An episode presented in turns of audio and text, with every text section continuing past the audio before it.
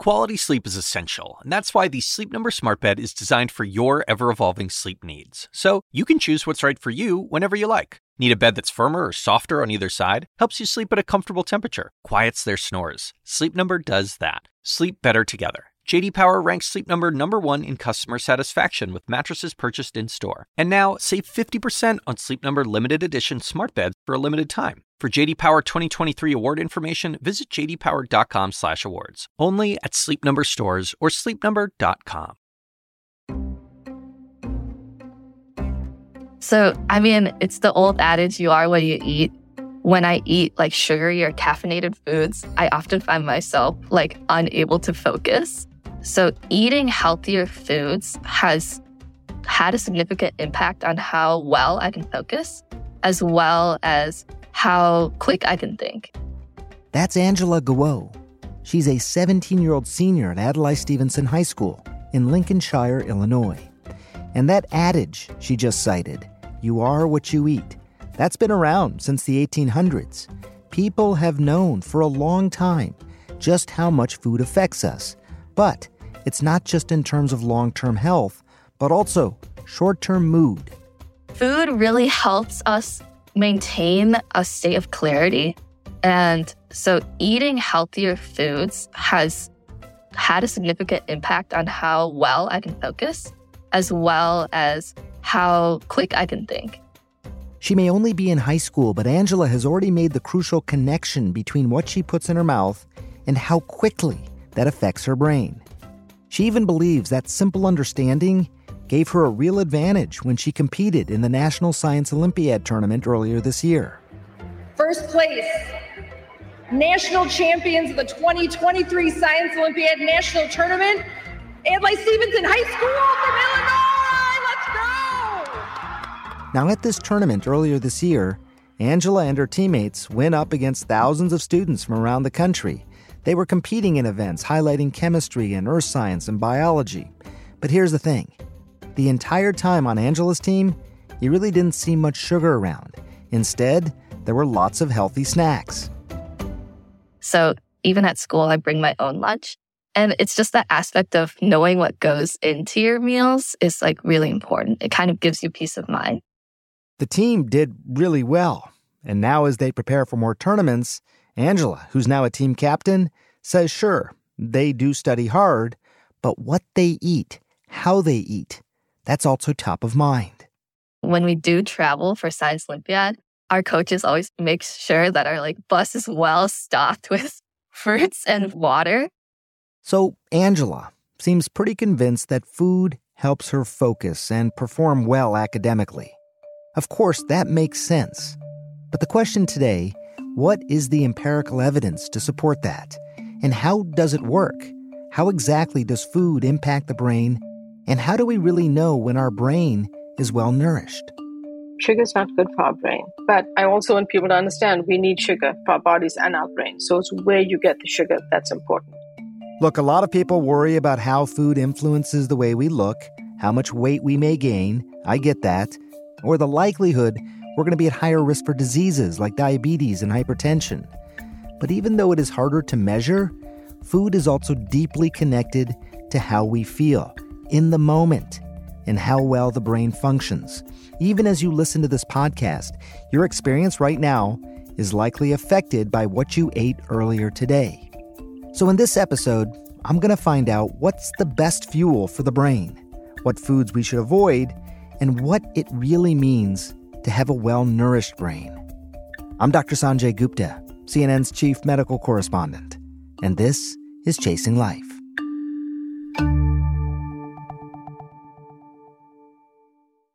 You know, I love hearing stories like Angela's. They're so personal. She is someone who's paying attention to her body and then she's figuring out what makes her feel good and what it takes to do the activities she loves. She's being really intentional with her nutrition, and it may save her from having health problems later in life, but it could help optimize her function now. For me, food is an endless source of fascination. The way that I think about it is this Food is one of the most significant ways we allow our outside world to influence and communicate with our inside world, the world inside of our body and our mind. That is an awesome task. Food does that. So I thought today we would start with the basics. We know that all food items have calories, and calories are by definition energy. But, as you just heard, not all calories are created equal. Some have more nutrients and do more to promote overall health and well being than others. And that is especially true when it comes to the brain. But the challenge again, that's hard to measure. There is no brain scan or blood test that indicates that a particular food promotes brain health. So, how do we really know? How do you really know what works for you? To find out, I return to someone whose work I really respect, both in the clinic and in the kitchen. Someone who knows a lot about this really intricate connection between food and brain health. If you want, you know, your brain to really be optimized, lean into the foods you like but healthy versions of them. That's Dr. Uma Naidoo. She's a nutritional psychiatrist. Such a cool field. She's at Harvard Medical School. What she does is she works with patients to improve their mental health with the help of medication and food. She's also a professional chef. She's the author of the books This Is Your Brain on Food and Calm Your Mind with Food. That one's going to be released later this year. I should tell you, this is actually Dr. Naidoo's second time on the show. We spoke a few years ago about the broader concept of food as medicine, and I was so fascinated by the conversation, so affected by it, I asked her to come back to discuss how food impacts brain health specifically and brain function. I have long said that I think food can be medicine. I also think, just philosophically, we consciously decide what signals we're going to give to the inside of our body through food. What the discussion is primarily focused on has been calories and energy, and are you getting overweight or not? Correct. So, what are those foods that are both good for the brain and can actually get to the brain? What I think is good, and I think what is helpful for people, especially in the US, is that most people are consuming the standard American diet, which, as you know, is called SAD for a reason. So, any time that we can add those leafy greens or those actual whole foods onto our plate, um, you know, and, and think about it that way and step away a little bit from those processed fast foods, the healthier we are going to become as a country. And I think that that is because. Mm processed, ultra processed foods are engineered, as you know, to trick our brain. So we eat more and we we can't stop ourselves. Yeah, maybe I'm being audacious here in doing a podcast about how to achieve uh, a, a most optimally nourished brain. And as you correctly point out, we have a lot of work to do as a country to just stop doing the bad things, maybe even before we can uh, really, really focus on the good things. But the idea that food itself can be medicine and that can be quantified, maybe even to the point for someone like you prescribed. Are, are, are we to the point with what we know data wise that food can be thought of prescriptive like we think of medicine? So I can't yet say to you, you need to eat 10 blueberries over this amount of time to improve your mood. But what we do know from uh, pretty large population based studies that if you were consuming extra dark natural chocolate, that it improved depression by 70% in over 12,000 participants. We know, and it, was, it, it wasn't the candy bar, it was extra dark natural chocolate, which contains serotonin, magnesium, uh, some fiber.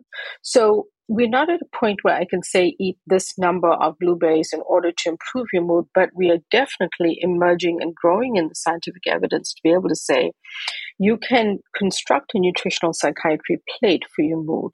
You can lean into those leafy green vegetables, three to five cups a day. Um, things like arugula, spinach, all contain folate. A low folate is associated with low mood. So we can give people guidance around it and really have them understanding that food is moving in that direction. Now, before we hear more food recommendations, I want to note something that's, I think, really important here. The term brain food, that gets thrown around a lot. But true brain food, meaning any food that actually impacts the function of the brain, has to do something really important. It's got to get past the blood brain barrier. Now, I don't want to get too wonky or technical, but I think it's important for you to understand this point. Think of the blood brain barrier as sort of a bodyguard for the brain. This barrier prevents the entry of toxins and pathogens and other molecules that could be harmful to the brain. What it looks like is a system of blood vessels around the brain and the central nervous system that sort of keep tight control over which molecules and which nutrients are allowed to get in. we know there's, for example, a lot of serotonin that's manufactured in the gut. There's also some in the brain, but the uh, you know the more peripheral serotonin doesn't cross over the blood-brain barrier. So why not we look at the foods which are the precursors to the neurotransmitters that then interact with the gut microbes. I'm fascinated by the gut microbiome. They interact with the gut microbes and then they're able to cross over the blood brain barrier and then form the substances that we need in the brain. So I'm thinking about things like serotonin or dopamine. Let me hit pause here to explain a couple of things about the gut. You probably know this, but the gut contains trillions of microorganisms bacteria, viruses, fungi. Collectively, they are referred to as the gut microbiome. Now, these microorganisms or microbes aren't just hanging out. They play an important role in our health, and they're constantly interacting with each other and the rest of our body. While a few of those bacteria or pathogens are potentially harmful, many are helpful. For example, what they will do is they will break down food, they will then interact with our immune system, they will synthesize vitamins and amino acids, and then they communicate with other parts of the body. And that brings me to the second thing about the gut. It is sometimes called the second brain, and I think that's a good title. And that's because it uses many of the same chemicals and cells as the brain to do its job and to communicate. In fact, there's an extraordinary amount of crosstalk between the gut and the brain. This makes the gut very sensitive to emotions, anger, fear, anxiety. Those things can cause problems in the gut and vice versa. When the gut feels bad, it can cause anxiety and other emotional issues. Understanding that might give new meaning to phrases like having butterflies in your stomach when you're nervous, or a quote unquote gut feeling about a person or a situation. This is why Dr. Naidoo's work is so important and intriguing. She says it is possible for food to impact how well our brain functions and how we feel mentally. For example, some ultra processed foods have been linked to disrupting the gut microbiome in a way that increases the risk for depression. In contrast, some whole foods, such as bananas, help trigger the production of important chemicals in the gut, such as the molecule serotonin. But again, remember this point much of the serotonin made in the gut cannot cross the blood brain barrier. And that is why Dr. Naidoo says we need to focus on the precursors to serotonin, which can then cross more easily and be assembled in the brain. Think of it like this there are certain foods, for example, ones that are rich in the amino acid tryptophan that, when eaten, interact with the gut microbiome. You with me? And they become then the precursor or building blocks for serotonin. And then these building blocks cross into the brain, get converted into serotonin, and exert their influence. The reason that I'm repeating this so many times is because it is so important. What does this all mean? Eating foods like salmon or pineapple, ones that are loaded with tryptophan, could help you feel happier and calmer. That is a better definition of brain food. Another fascinating but of research that's coming through is several um, microbiome companies testing the microbiome. So they are looking deep, more deeply into what's in the microbiome and what you may need to eat versus what I might need to eat because a microbiome is so sort of unique. Whether you take that substance as a supplement or you take it as a guidance around food, it can really help us more finely tune the way that we can be eating. What level of evidence do you rely on to make your recommendations when it comes to food? How do you how do you collect that data and that evidence? So I I try to keep current with whatever the new research is. For example, there was a fascinating study done recently, and all of these years if I've been encouraging my patients to eat foods that are rich in vitamin A. And this particular study um, showed that actually vitamin A rich foods are not that helpful for for mood or for your brain health. Um, another interesting study that done what by are those foods? Uh, not, not to cut you off, but what kind of foods are we talking about? So you know, eggs, milk, fish oils, beef liver, tomatoes, red bell pepper. Now, does it mean that those foods are foods I'll tell my patients not to eat? Absolutely not. Uh, like with the new research about serotonin, it's more that I would have emphasized eating vitamin A rich foods along with that nutritional psychiatry plate. And I most importantly feel that what's been my secret sauce has, has been integrating the actual literature, the research, and what I do clinically with seeing patients and being able to monitor them and see how they do. Because I think that, you know, please know that I come at this with great humility.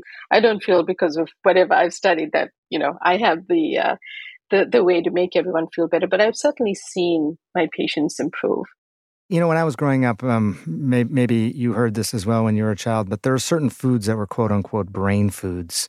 Fish, for example, was was sort of considered a brain nuts, food. Almonds, nuts, yeah. you know. And my mom would always, you know, if you eat this, you'll be smart. You know, that was always the the encouragement. yes. But but what what of it though? Are are there are there foods that can reliably help our brains?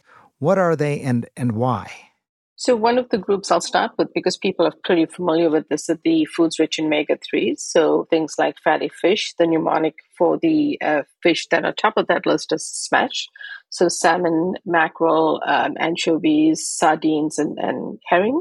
Um, because they contain forms of um, EPA and DHA that are actually helpful um, for the brain and will actually make a difference. And they have anti-inflammatory and antioxidant properties. Then, you know, people who don't consume seafood can rely on the plant-based sources like chia seeds, flax seeds, almonds. Having a vegan supplement or an algal oil supplement made from sea algae is something that you can do to improve your brain performance if you feel you're not getting enough nutrition from food. So that's one very big group. Another group of foods that I think people tend to just think of only as a supplement, but actually available in our everyday foods, are prebiotics and probiotics. Okay, I want to pause here again to offer a crash course in pre and probiotics, terms you've probably heard about. Probiotics are, quote, live bacteria that may offer health benefits when consumed in adequate numbers. You can find them in things like fermented foods, yogurt, kimchi. You can buy them in pill form. Prebiotics, on the other hand, are food for your microbiome. These are the organisms that are living in your gut, and prebiotic foods are usually higher in certain types of fiber and include items like fruit and veggies and whole grains. Now, as Dr. Naidoo said, it is hard to prescribe these foods to an exact timing or an exact dosage, but at the same time, we've been making a lot of progress there as well. So when we think about food groups, omega threes, those probiotics, those prebiotics, those fermented foods, all can actually be can be helpful in reducing things like um, anxiety and depression. We'll be right back.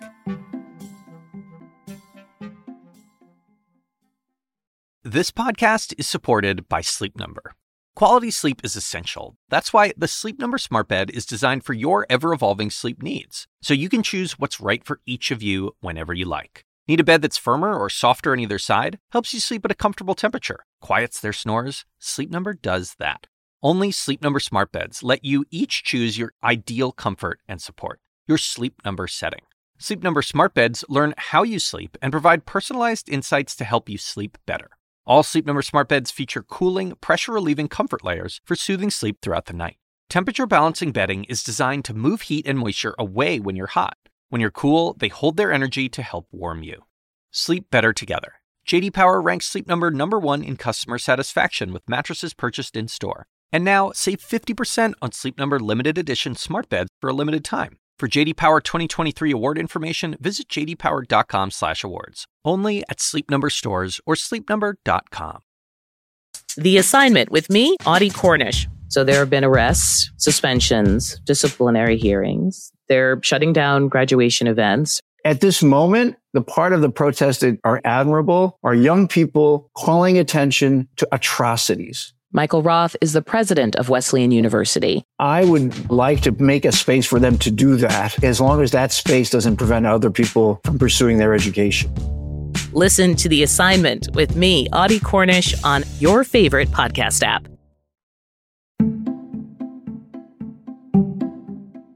And now back to chasing life and my conversation with nutritional psychiatrist Dr. Uma Naidoo.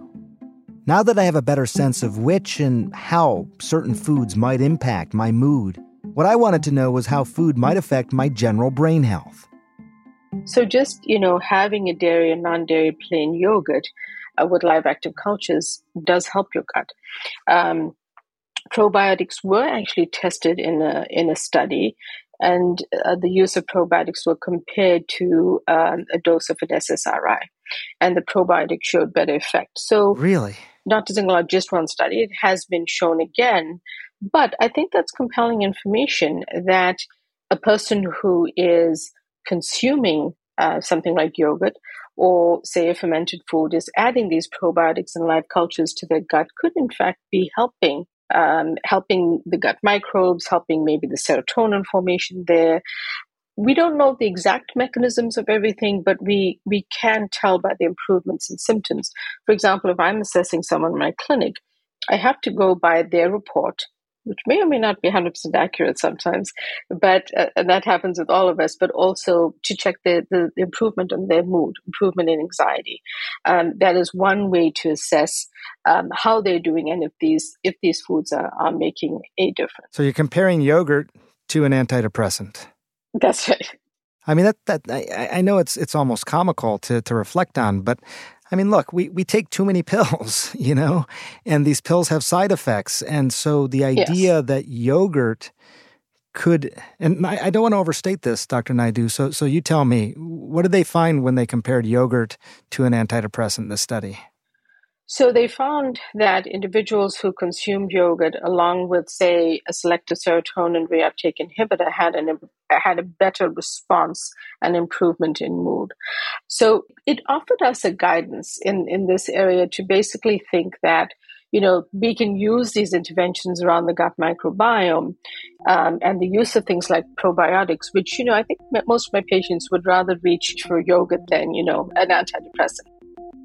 If I was to describe to my three teenage girls a well nourished brain, like I think we can describe a, a healthy body, right? We can say you don't have plaques in your blood vessels, you have good blood pressure, heart rate, all that sort of stuff.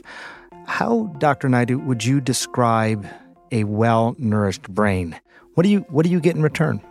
Well, one thing, your focus, your energy, um, your ability to get through your day, um, not having that afternoon slump where you're not quite sure but you're sluggish and you need another cup of coffee or candy bar, something more if you're athletic, if you engage in sport or other activities, um, having fun with your friends, going out and doing things, you're going to have the energy to do that. Plus, you're going to be able to actually manage your schoolwork because your brain being optimized and eating in a healthy way will mean you can manage your schedule, you can multitask, you can you can engage in, in other activities and still get through school okay and do well. 80% of people over the age of 60 put um, fear of loss of memory as one of their top concerns, fear of dementia of some sort. Are there foods that can help stave off diseases like dementia? Yes, um, certainly. There's some guidance around how what food to eat and and how to eat it. Um, so you know, foods that will help cognition. Uh, we actually go back to those um, those omega threes. It's it's a group that's featured very frequently. Um, olive oil uh, also one that we lean into. Uh, the herbs and spices that showed up uh, doing well for cognition and for thinking and for memory are turmeric with that pinch of black pepper, which makes it much more bioavailable, cinnamon, saffron, rosemary, ginger, sage. Um, you know, then some guidances around, you know, uh, coffee was was thought if you if you keep your coffee your caffeine consumption or your coffee consumption uh, under 400 milligrams a day was thought to be healthy. Um, but you know, for me, this is some guidance. While I know that those foods have been identified as healthy, it's also part of an overall plate, right? It's not just eating the nuts or eating the olive oil. It's putting that together in a meal that's still tasty makes a very big difference to balancing that up for people. I'm very interested in in trying to stay as as mentally sharp as possible, as long as possible in my life. I'm in my early 50s now. I mean, um, you've talked about the specific food groups and things that are going to be probably the ones I should gravitate toward. But can you just like what uh, an ideal breakfast, an ideal lunch, an ideal dinner? Should I be having all three meals? Should I intermittently fast? Snacks? How do you how would you put it together? Right. So with intermittent fasting or with fasting in general, uh, for my patients, I usually really see what their body intelligence is. And what I mean by that is how they respond to food. Do they wake up hungry? Do they t- need to take medications in the morning that require them to eat? Some people just naturally get up and they're not hungry. And then we lean into more intuitive eating, lean into what your body pattern is. I like people to have snacks because I'd rather they have some healthy nuts or a little bit of berries that will nurture them through.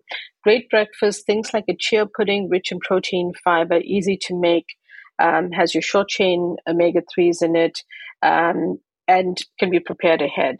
Uh, things like, you know, if you consume eggs, eggs with lots of veggies in them, or version vegetarian version of that would be a tofu scramble. Again, lean into the spices, your fresh herbs, because that's a great way to go. I, I'm a fan of avocado toast. I love sourdough bread because it has a fermented starter. So the natural process of it is it has a, a slightly lower sugar content. I like sliced tomato on it. Um, the, the lycopene from tomato uh, super healthy for your brain. And actually, turns out that much of the lycopene is in the skin. So, you know, slice your tomatoes and leave the skin on. Um, for lunch, I like to lean into a really big salad and then put my favorite proteins with that. So, lentils, legumes, some some grilled tofu, or other things which flavor it up and make an interesting dressing that will make that enjoyable for you. Nuts and seeds, great other way to uh, to lean into it. And then my one of my favorite afternoon snacks. And it's funny because I learned that chocolate and and citrus, like clementines or oranges, pair well from a flavor profile in culinary school. But I recently, over the last few years, discovered there's actual science behind. Um, it turns huh. out that extra dark chocolate is the highest um, source of plant based iron cool reason to eat dark chocolate. And, and, Look, I'm and, never going to eat dark chocolate the same way again. I will always have it with a little citrus. I, I, I, love little tips like that. That's fantastic. Exactly. And then the evening is when I usually end up having a bigger meal.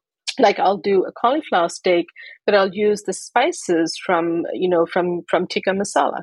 So you know someone else in my family may have the chicken version, but I'll have the cauliflower version. I can do it air fried, grilled, but I always add in veggies around that. So salad, um, I find that to be satiating. It, I know it's helping my metabolism. So whether it's the greens or the green beans or the Brussels sprouts or whatever it is, I add spices to them so that they're more flavorful. So I didn't hear any meat. Uh, so I, I was actually I was born into a vegetarian family. So I'm vegetarian. Should I be a vegetarian?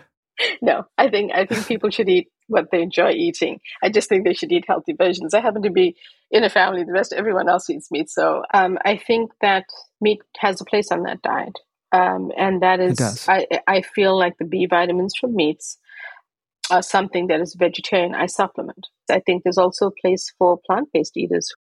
What what about carbs? I think that um, carbs are important. They're really important for our brain. They're really important for our body, but it's where we obtain our carbs.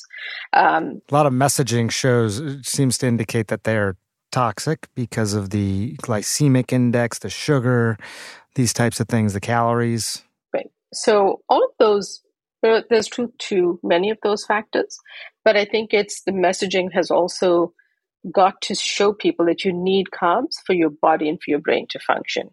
And it's where you obtain your carbs. So if you're eating a sugary donut with a coffee laced with uh, highly processed cream and aged sugars, that's very different from a um, avocado toast on sourdough bread, uh, maybe with some smoked salmon, or a, uh, a tofu scramble with tons of spinach and vegetables in it. Totally different product they break down differently in your body. Yeah, the healthy carbs versus the healthy proteins versus the healthy fats, you know, these big categories of food. We know that myelin coats yep. the nerves, and it's kind of like the coating on a wire. A wire doesn't conduct as well unless it has the coating on mm-hmm. it. Myelin is sort of like that coating on nerves, and that's made up primarily of fat. And there's been people that I've talked to who have said you really need to focus on eating those fats to get that myelin, I would put that at the top of my list in terms of brain foods. Maybe not the healthiest cardiovascular, although again, these are good fats, not the not the bad trans fats. If you look at healthy proteins, healthy fats, healthy carbs, how do you sort of think about it with regard to the impact on the brain? So I think the balance is really important.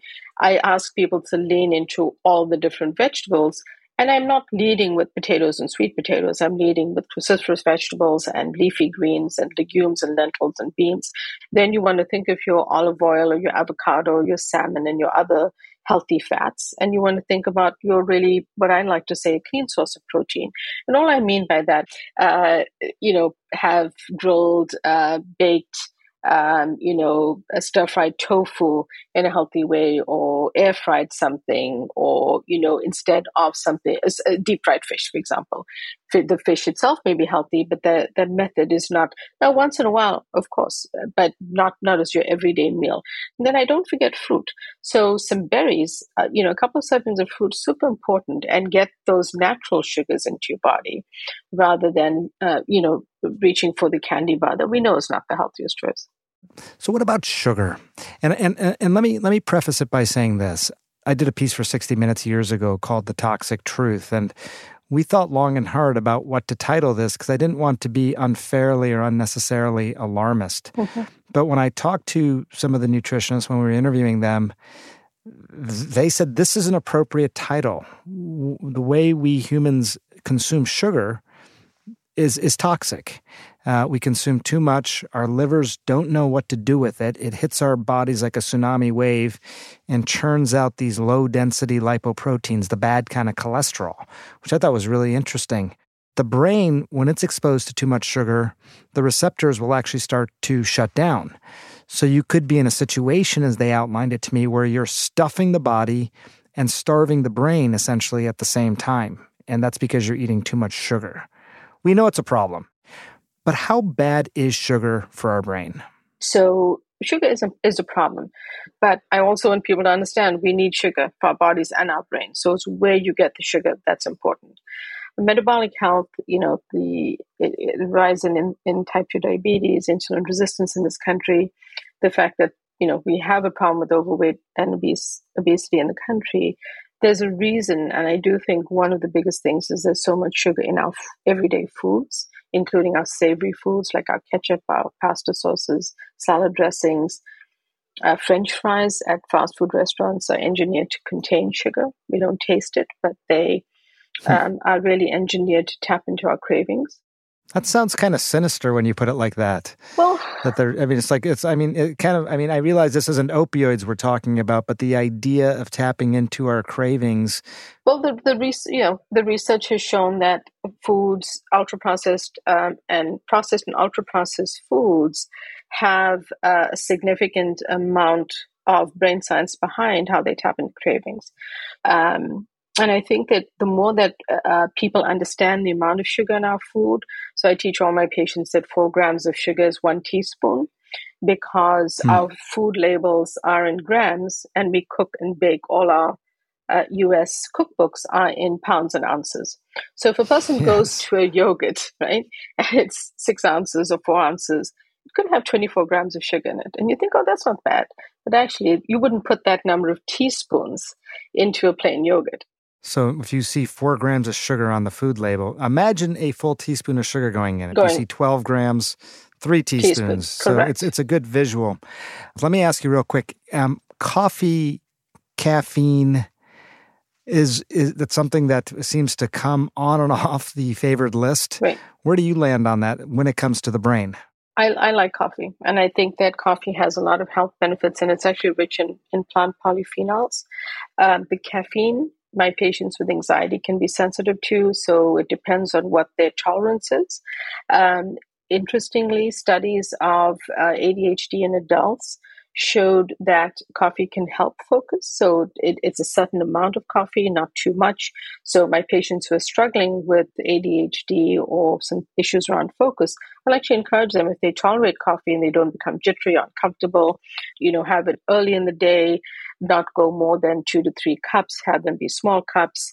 Um, also clean up your coffee, meaning, you know, have it the way that you like. But if you're putting a, half a cup of processed cream and eight sugars, that's you're not helping your brain. Can we manage anxiety with food? This is the topic of your your new book coming new, out just in time for the holidays, right? I think it is. My new book is Calm Your Mind uh, with Food because during the pandemic, that's what I saw. People really struggling, all ages, all demographics with anxiety, and we know that even coming out of COVID, that the numbers have increased. So I feel that if we looked at an integrated approach to, you know, really using our anxiety more as a strength and using food to harness how we can feel better, I think I think it'll help a lot of us.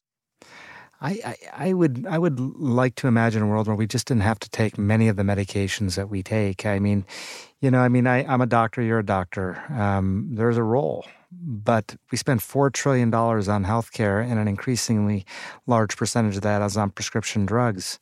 Food is the only signal we give the inside of our body from the outside world on a on a daily basis, and and it can be it can be therapeutic it can make us feel better. And I, I just, I really, really uh, love the work that you do, Dr. Naidoo. I really admire it. Thank you so much. Thank you for, for having me back. And uh, it's always it's always great to talk. You always have fascinating questions. I love it. We talked for a long time, Dr. Naidoo and I, and she goes into even more depth in this connection between diet and anxiety in her new book, which is coming out in December. As I've told her, it's an idea that I find really fascinating it makes sense that food affects our bodies. It also affects our brains, and it does so quickly. So it makes total sense that it would affect our mental health as well. Food is more than just calories, it's a signal, it's a message. It affects more than your weight and whether or not you have a flat stomach or not. Food can be a medicine. It can help stave off disease, manage our moods, help us think more clearly. So chew on that the next time you want to feel smarter or calmer. Next time on Chasing Life, we have a very special episode for you. We're going to be talking about the frightened brain. What happens in our brains when we get scared, and why do some people like feeling that way? Who better to answer those questions than the king of horror himself, Stephen King? Everything is, is out to get you. You see, that's the dark side of the imagination. But the good side of it is, is that you're able to take reasonable precautions and watch out for either coronavirus or from uh, Jason in the Friday the 13th movies. They both go together. Thanks for listening.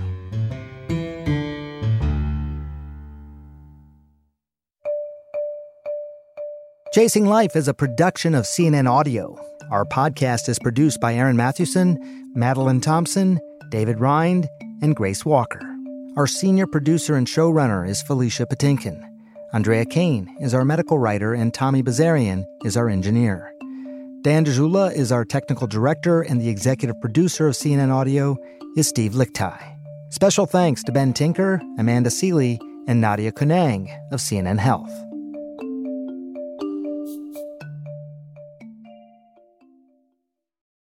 Quality sleep is essential, and that's why the Sleep Number Smart Bed is designed for your ever evolving sleep needs. So you can choose what's right for you whenever you like. Need a bed that's firmer or softer on either side? Helps you sleep at a comfortable temperature, quiets their snores. Sleep Number does that. Sleep better together. JD Power ranks Sleep Number number 1 in customer satisfaction with mattresses purchased in-store. And now, save 50% on Sleep Number limited edition smart beds for a limited time. For JD Power 2023 award information, visit jdpower.com/awards. Only at Sleep Number stores or sleepnumber.com.